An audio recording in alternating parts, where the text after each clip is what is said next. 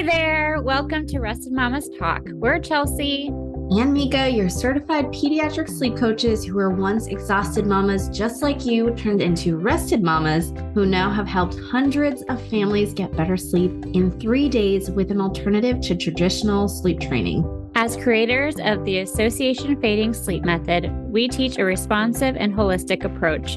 Our podcast is dedicated to sharing the journey from true parental exhaustion to thriving parenthood. From real sleep tips from us and other experts to real stories of families just like you. Let's get rested. Hello there, families. Welcome to this episode of Rested Mamas Talk. We are so excited to have you here for another episode, particularly for this one because I think it might give you guys a little bit of laugh as we go through. Um, but first, hi, Mika. How are you doing today? Hi, I'm doing great. I'm excited to talk about this because just thinking about it gives me the giggles of just how much entertainment it's provided me. well, it still provides us on a daily basis as well. so uh, we're going to talk about something uh, super funny today and hopefully help you navigate through everything that we see on social media. First of all, I will tell you that I am part of a mommy group on Facebook that I honestly feel like I have to unsubscribe to because there's so much mama drama there and um, baby mama drama and divorces, but also super bad advice about baby sleep. I actually had to hide a few posts because it's gotten so personal where they're literally taking pictures of Mm-hmm. of things that are like it's kind of skin. like it's, it's kind of grotesque. it's a little cringeworthy. No, I'm in the same thing, and I I actually did have to leave the group because it it was just too much. It was just too much for me. And then you then we wonder like these poor moms that come to us and they're like, I've, I've been told this or I've tried this and help me. And just like, oh my gosh, like I just want better advice out there than what there is, you know? Well, we won't go over the myths or the truths around whether someone should get a divorce because that's what I see all the time on those Facebook groups. But I do see questions around, hey, my child is not sleeping, I am sure you guys have seen this too. And I thought it would be good for us to talk here today about which of those things that you see are true and there's a little truth to them, and which of those things are absolutely absurd and false. And hope that you can hold on to this the next time that you are in your mommy group and you see it on Facebook and you can call BS on those things. So we collected those for... over the last 30 days. And yeah, we're going to. We're gonna go through them, but I have a question because we've seven. All gotten them. Our top seven. We have seven. But yeah. Chelsea, what is the most absurd piece of advice that you have either been given or that you have read in a mommy group to so, get a child to sleep? Okay, I'm going to do one for each because I've read I've read, I'm going to answer one for each. So, the most absurd thing that I was told when I was a first time parent um, which I think that this goes a lot to all of you who probably have heard something similar to this. And that is, you know, get this sleep sack, um, order this product, and, you know, your life troubles with sleep will go away. But the one thing that I was told specifically was that my daughter wasn't sleeping in her crib because I was swaddling her incorrectly. And which was an absurd thing to me at the time and still is because I was not using just like a blanket to swaddle her, if that makes sense. Like it wasn't just like a loose blanket that I was using to swaddle. I was using a specific swaddle that had like a Velcro.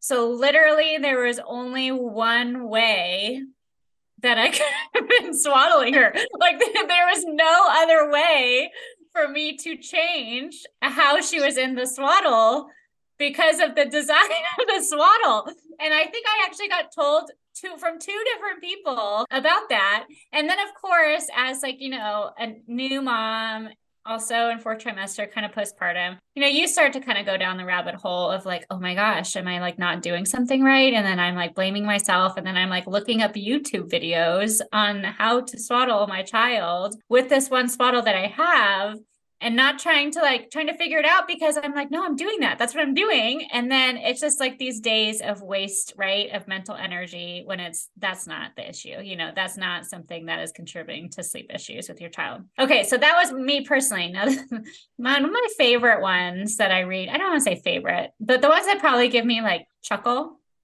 is the one where you say to give your baby honey or to put honey in their milk, um, like in a bottle, for example. You guys don't do this, okay? Okay, so I'm no saying honey before they're 12 no, months. Do no not, honey before they're 12 months. Watch that one right now. Yeah. Okay, so I'm saying that, and that's not a piece of advice. That's something that I have read, that I have heard, Please do not give your child honey at any time in the first 12 months, but please, even after that, please don't add it into your child's milk or to as a means to help them to sleep longer. I don't know really where that one stemmed from at all, actually, but that is just one that kind of gives me a chuckle because it's like, what in the world? What in the world? so, okay, back at you, Mika. Tell me the most ridiculous or kind of crazy thing you were told or you've read. So I've definitely been told the swaddle thing, and you only have to see it once on a mommy group.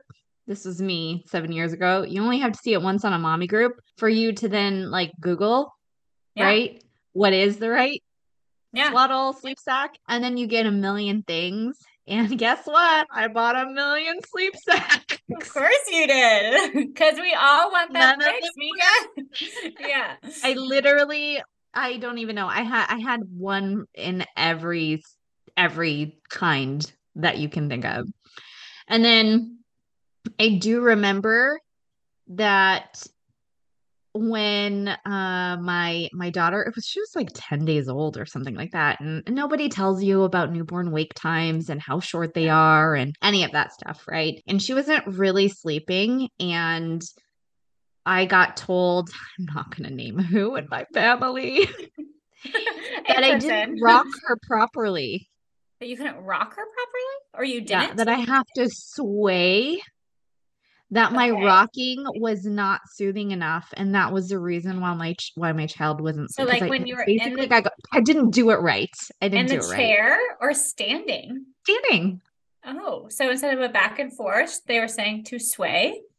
Yeah, like just wait. Side to side. Honestly, I was a bouncer, right? And yeah, you, you were a yoga mom. Know yoga if, mom. if you heard the podcast of why we decided to sleep train both of us, I was a yoga ball mom and it did work for my child. I was but I had a yoga ball all day long. So my I knew my child was a bouncer. When she was not taking naps, it was not because I didn't sway properly. Hmm. Well, so that was my I hope you guys, if you're listening, I hope this is giving you chuckles because I'm sure, I am sure that you have been told some things. Um, so I, you know, of course you can relate, but really just oh, I have another one. Okay, I do have yes. to say one more. Okay. And then let's get to our seven, our top seven. Yeah. Because this one, I feel like I can't be the only person who got told this.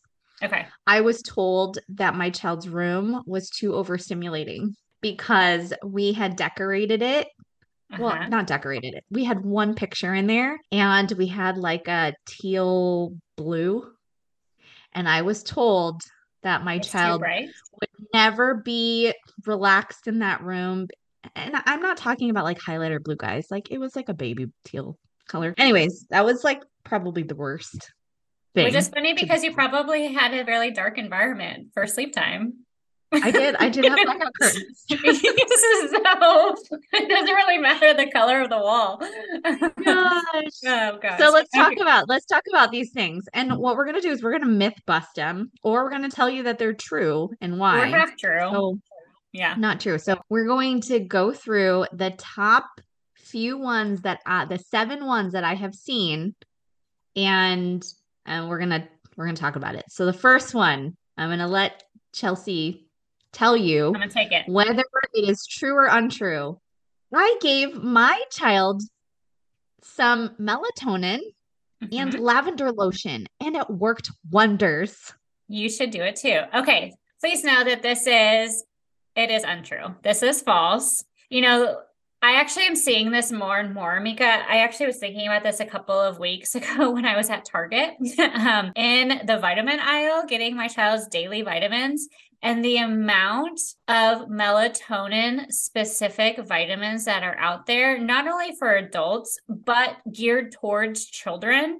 Gummies? It's like it, it, those gummies are, it, it's like I literally feel like month to month, there are more and more brands that are offering this. And to be honest with you, the use of melatonin, it is a sleep aid, but it is not sufficiently studied for the use of infants. It's just it's not well studied, and it really isn't really proven. The um, scientific evidence isn't there to show truly the effectiveness within that age group. So within pedi- pediatrics, but specifically within infants, which is what we're kind of talking about here. Um, you know, melatonin it is used to regulate sleep and wake cycles who for people who have specific sleep disorders okay?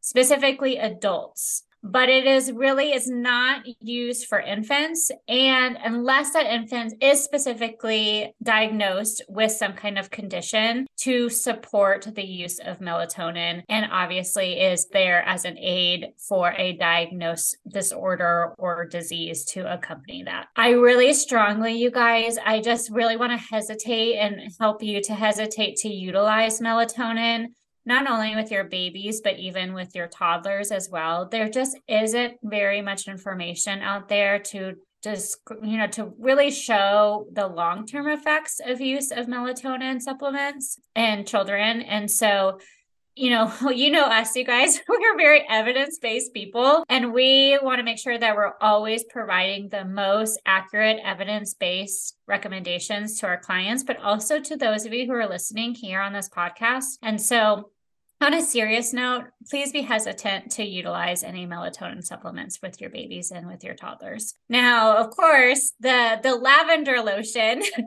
um, that is something too that I am sure that you have heard, or even lavender oil, Mika, or any kind of kind of other oils, or you know, read this on them you know there are some components to like some you know with lavender specifically some calming components within just like that smell. However i will say that that isn't going to be like your magic bullet to helping your child you know have consistent better sleep. It's just kind of like anything like you know buy this product do this and you know your problems go away. So um not to say that using lavender lotion is bad by any means but that it just know that it may not be the thing that gets you that sleep consistently. Yeah, a lot of those things, just so you know, is they're coincidental. If you're seeing like, oh, Absolutely. it worked for me, I'm sure that they if they tried that, they probably tried a million other things right at the same time. You don't really know what factors are are helping that specific family. And you have to remember with melatonin, it's meant to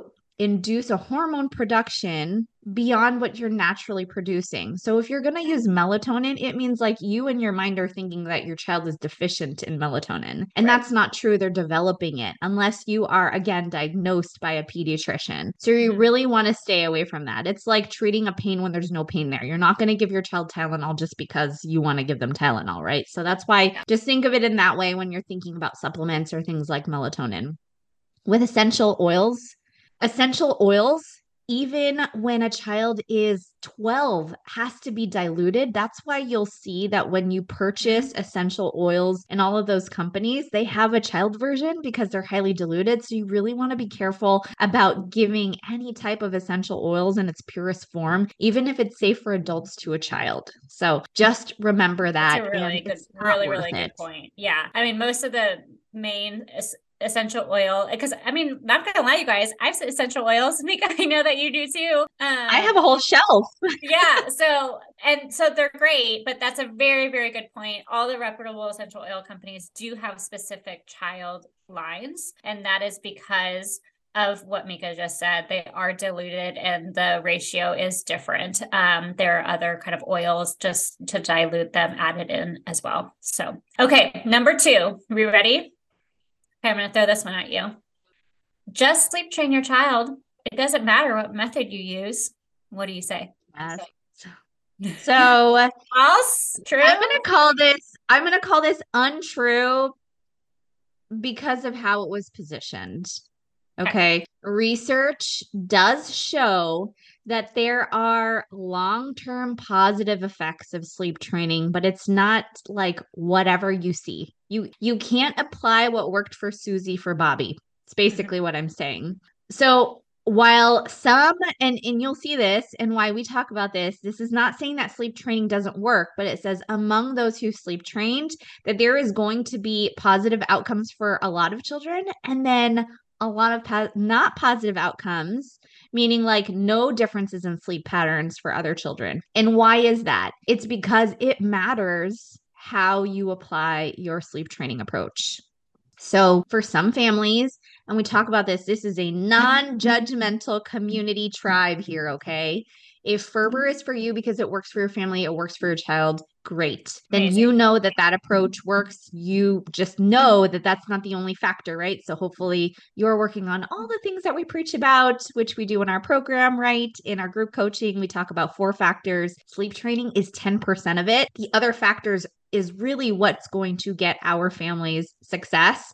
But if it's not, because some babies require a little bit more response, or um, or you know that they're developmentally not capable of doing something like Ferber, then you're going to want to cater your approach to be more of a coaching approach, or you know something that requires a little bit more response that guides your child to sleep. So at the same time, if there is a child that is super stimulated by touch, you have to stop touching them during sleep training or they're going to get pissed off.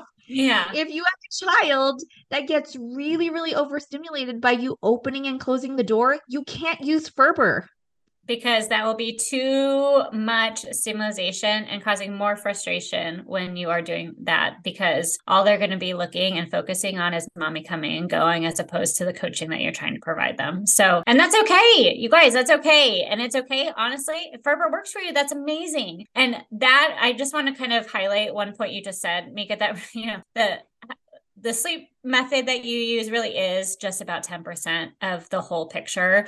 And so, if you guys haven't listened to our webinar recently or before, um, please check it out. We actually dive into what Mika was talking about those four components, but what they are and ways to actually achieve that consistency of nighttime sleep um, and also what mistakes parents make all the time um, within this process by no fault of their own, but just we want to provide some additional education regarding the, the topic. So please feel, you know, head to our website um, and you can register for that webinar as well. But, you know, one of the things too is just know that if you've tried sleep training two before, Mika, and it hasn't worked. That's something that we've also have had many clients come to us before like well i tried sleep training it didn't work. There is a reason for that whether it i we have a story for that. We should yeah. let's share the story a little bit. Totally. Uh, i have a client who started with me one-on-one actually a week ago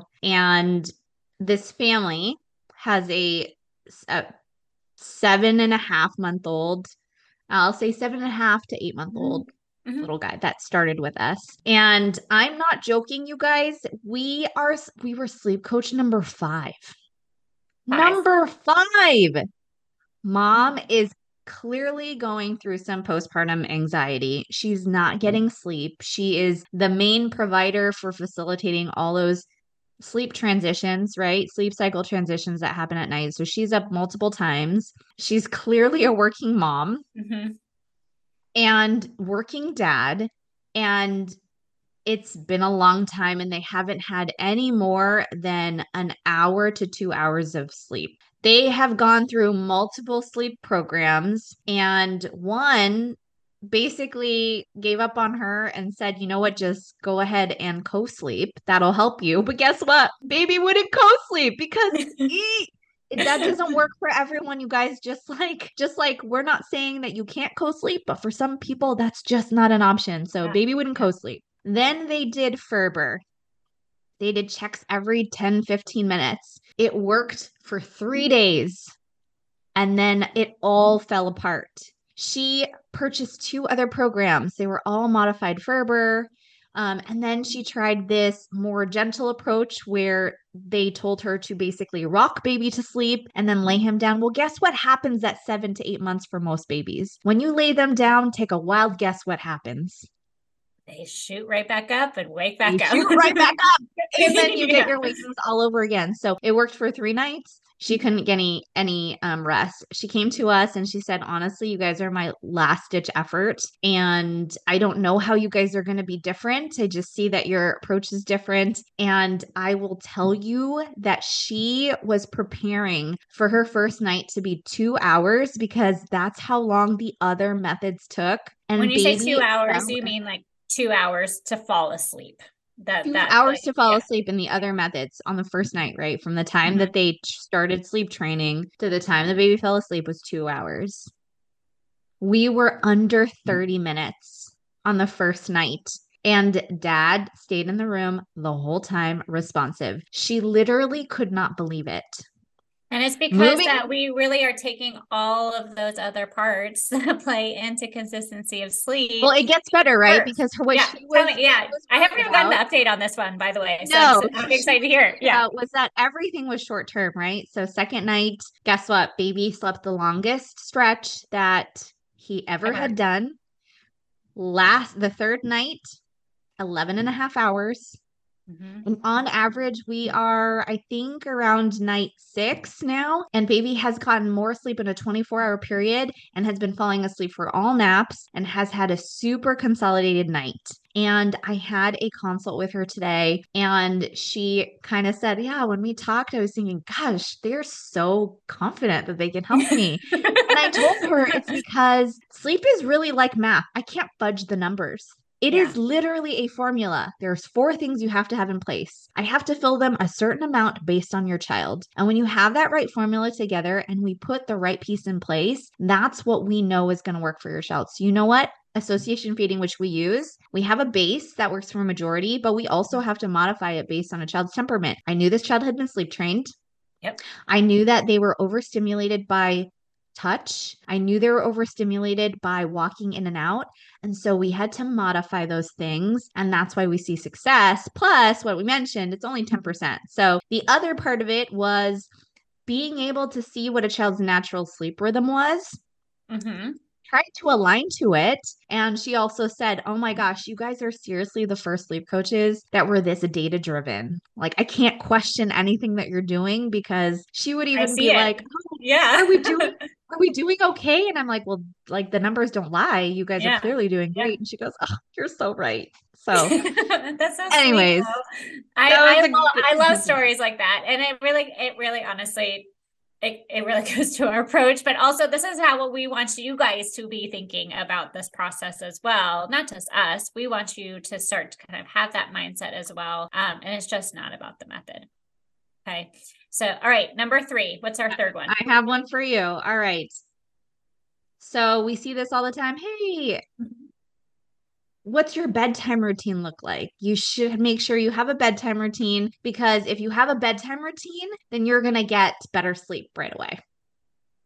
So I will say that this is true, but just like we were talking about just a second ago, you guys it is just one piece okay? So it we have oftentimes and you come across and you honestly you might have an amazing bedtime routine that is incredible and it is great. Your child even knows what's coming. But then what happens? You still have nighttime wakings or you still are having difficulty with naps. So let's kind of first break it down it is true that bedtime routines and having that consistency of bedtime routine does provide your child with cues of understanding what's coming and what is also expected. It leads them to having that sleep. And also establishing that consistency with routine, it just makes them also feel secure. Um, they when things are really black and white, they know what to expect. They also just kind of feel calmer just in general life. Okay. So it really does help them to wind down, to prepare their minds and their bodies for sleep. So, for example, some things that we really are recommend for a bedtime routine, such as like a feed, then a bath, PJs, sleep sack, a book, lullaby, just as an example. Those are all wonderful things. One of the interesting things about babies, though, is that yes, we need all of those components in place to have that consistency with sleep. But one thing to keep in mind is that in baby's mind, each sleep time is a separate routine and a separate category. And so one of the things that we talk a lot about in our programs and just with with families in general is that we want to try to keep their routines in terms of how we're having them go to sleep or how we're responding the same or consistent across all sleep times so that they can make that connection with you know what they can do at all t- sleep times. Otherwise it really is just completely separate categories. So yes do you want a consistent bedtime routine to best prepare your child for sleep at nighttime? 100% but we also want to just make sure that we have the other pieces in place such as appropriate daytime schedule and routine nap routine, so on and so forth. So, anything to add with that? no, I think that nails it. Yes, awesome. that's okay. A, number four, true, true in most sense, but taken individually, not true. Not quite. yeah. so, okay, number four. This one is a this one is this one's talked about a lot. Okay. um, so your child is hungry that is the reason why they're waking up a lot in the nighttime. So you should add some rice cereal to your feedings. Mika's taking a deep breath if you can't see her. True. So this is False. so hard for a mom to hear when your child is underweight. Yeah. But underweight can mean so many things, right? You really have to look at the growth curve that your child is on if they're following it. First of all, don't don't use the general gr- growth weight because guess what? They keep rising and some yeah. babies are just small and they grow up to be just fine. And that's why we say pay attention to your growth curve. Your child's growth curve. Do yeah. not compare your child to the regular growth curve when you're thinking about whether they need a feed or not.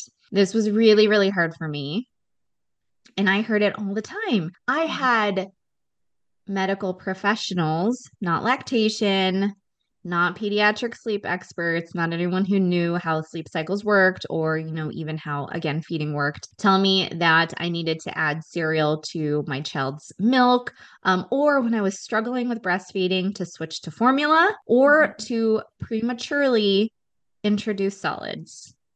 And if your child is underweight or not quite or not quite yet 4 months, you absolutely probably need a feed. That does not mean though that you want to prematurely add in any solids or or change anything in the diet because mm-hmm. they just biologically need it but there are ways to manage better sleep you don't need to necessarily just focus on that the reasons why you don't want to do that is that if you are going to start introducing solids prematurely, you are introducing it to a vastly immature digestive system that will likely cause other issues like pooping when you don't want it to or tummy aches yeah yeah. or all those things. So you, you really don't want to do that. There are other natural factors. This is again really related to the whole melatonin thing mm-hmm. and adding things that you don't need to. We don't need to add any of that. It can be dangerous. You can see the AAP has actually increased the um the age for when they recommend solids to actually be introduced now. So, 4 months, I see it all the time. Oh, just add cereal. You don't want to do that. There's no there's literally no value and there's a high risk of choking yeah. Because again, everything in their body is super, super immature still. It's still in development. So um it just it gives me a lot of feels. And if you are breastfeeding mom, don't feel pressure to add formula, you might feel like, oh, yeah, but I notice if I do half breast milk, half formula, that my child, you know, is sleeping an hour longer. I, I promise you that's more coincidence than anything. And don't change your diet unless you want to. So there have actually been studies. There was, uh, I want to say there was a study where there was about over a thousand infants that were studied in the Asia Pacific. And originally, the study was really focused on understanding the difference between formula fed babies and sleep and breastfed babies and sleep. And I'm going to cut to the chase at the end of it. The breastfed babies definitely had more disrupted sleep patterns, but guess what? It had nothing to do with the formula or breast milk. It was all about the routines and all the it other factors. The yeah. It just happened to be that when a child woke up in the middle of the night and they were bottle fed or formula fed, it just took longer. And if you guys haven't read, was it Raising Bebe? Yeah. um, you know, in in in France, culturally, midwives actually tell their families to pause for two minutes because yeah. sometimes a baby is actually in transition of a sleep cycle. They're not actually looking to wake up or get interrupted. And we often do that more so here in the US. And bottle fed babies, it just took longer for that bottle to come. And that extra then time allows them to transition sleep yeah. cycles. Yeah. But when you're breastfed, that it's immediately available and that I thought that was really really interesting. So it was nothing about the the make yeah. or the chemical makeup of breast milk versus formula that was going to make a difference. And that's not to say, you know, there are definitely times where um you know just because of weight and kind of making sure that weight are continuing to stay on your your child's growth curve, your child's staying that that there are some times that you do have to um you know, based on your pediatrician's recommendation of either um, kind of fortifying your milk or also um, kind of supplementing if necessary, but only do that right because your your baby needs it for weight gain or based off of the recommendation for your pediatrician. Don't just make that decision to change for example, to formula because you're wanting better sleep. Um, that is not, they're not one and the same there as well. Okay. All right. So number okay, five. Here's another one. Okay, true or false? You do need a sound machine and a dark room. You're that's the reason why your child might not be sleeping. True or false? So I'm actually going to say true on this one. So, and here's why. So again, you guys, like everything, it's not the end all be all. Just make sure you have a dark room with a sound machine and all your, your sleep problems go away. Um, however, with our approach specifically, environment is actually one of those four components needed for consistent and consolidated sleep. And that is because one, a dark room, well, first of all, light and the and light specifically um, in the early morning hours, but just light in general will actually suppress the secretion of your baby's natural development of melatonin. So when we have a super bright environment, it does slow that production naturally. So that's one thing to keep in mind. The other thing is that light does raise something called cortisol levels which is the hormone needed for your body to wake up, to arouse. And that's kind of one of the reasons why, like, if light shines into your bedroom window at the early morning hours, you start to kind of wake up and to get more alert. And that's because of of cortisol. Okay. So the brain are- hardwired thing too. I just want to make sure that people realize that because I know there's a lot of people thinking right now, well, I don't want my child to get used to the dark. We this is our survival instincts that are hardwired in our brain. So you can't it is against nature to think that we are going to change that. That's yeah. not to say your child can't sleep in the light. I just I like to say that because I know a lot of a lot of people listening are probably like, "Oh, but I don't want that inflexibility." Yeah. And it's it's nothing that we can really truly essentially change. Um now I will say too, so it does promote just really good helpful ways for your your brain to get into really good deep sleep for example when you do have a dark environment and then also the use of sound machine is really fantastic. However, we recommend that you use what you call as brown sound noise, or you know, I'm sure you guys have heard of white noise, but brown noise. There's actually a lot of, um, excuse me, uh, studies and and information evidence on this, but that it really does help to stimulate baby's brain and sleep waves when they are in sleep. So, what is brown noise? Brown noise is any sound that is of low frequency, kind of a constant sound. So, think about, for example, the sound that a dryer makes. That really consistent lower tone is really what is going to be most helpful. So, we actually, when working with our clients, we don't recommend things like like ocean waves just because that kind of goes into a higher to a lower pitch to higher to a lower pitch. And that can be actually really pretty stimulating to the brain even if the child's asleep so they just don't get as restful sleep. However it is just essential just to make sure that you are having an environment that is safe that in addition to dark with a sound machine um that one that is safe and that is a safe sleep environment for your baby. So nothing like bumpers um or toys in the crib etc as you go through. Okay? All right number six. Your baby isn't tired enough so just keep them up longer mika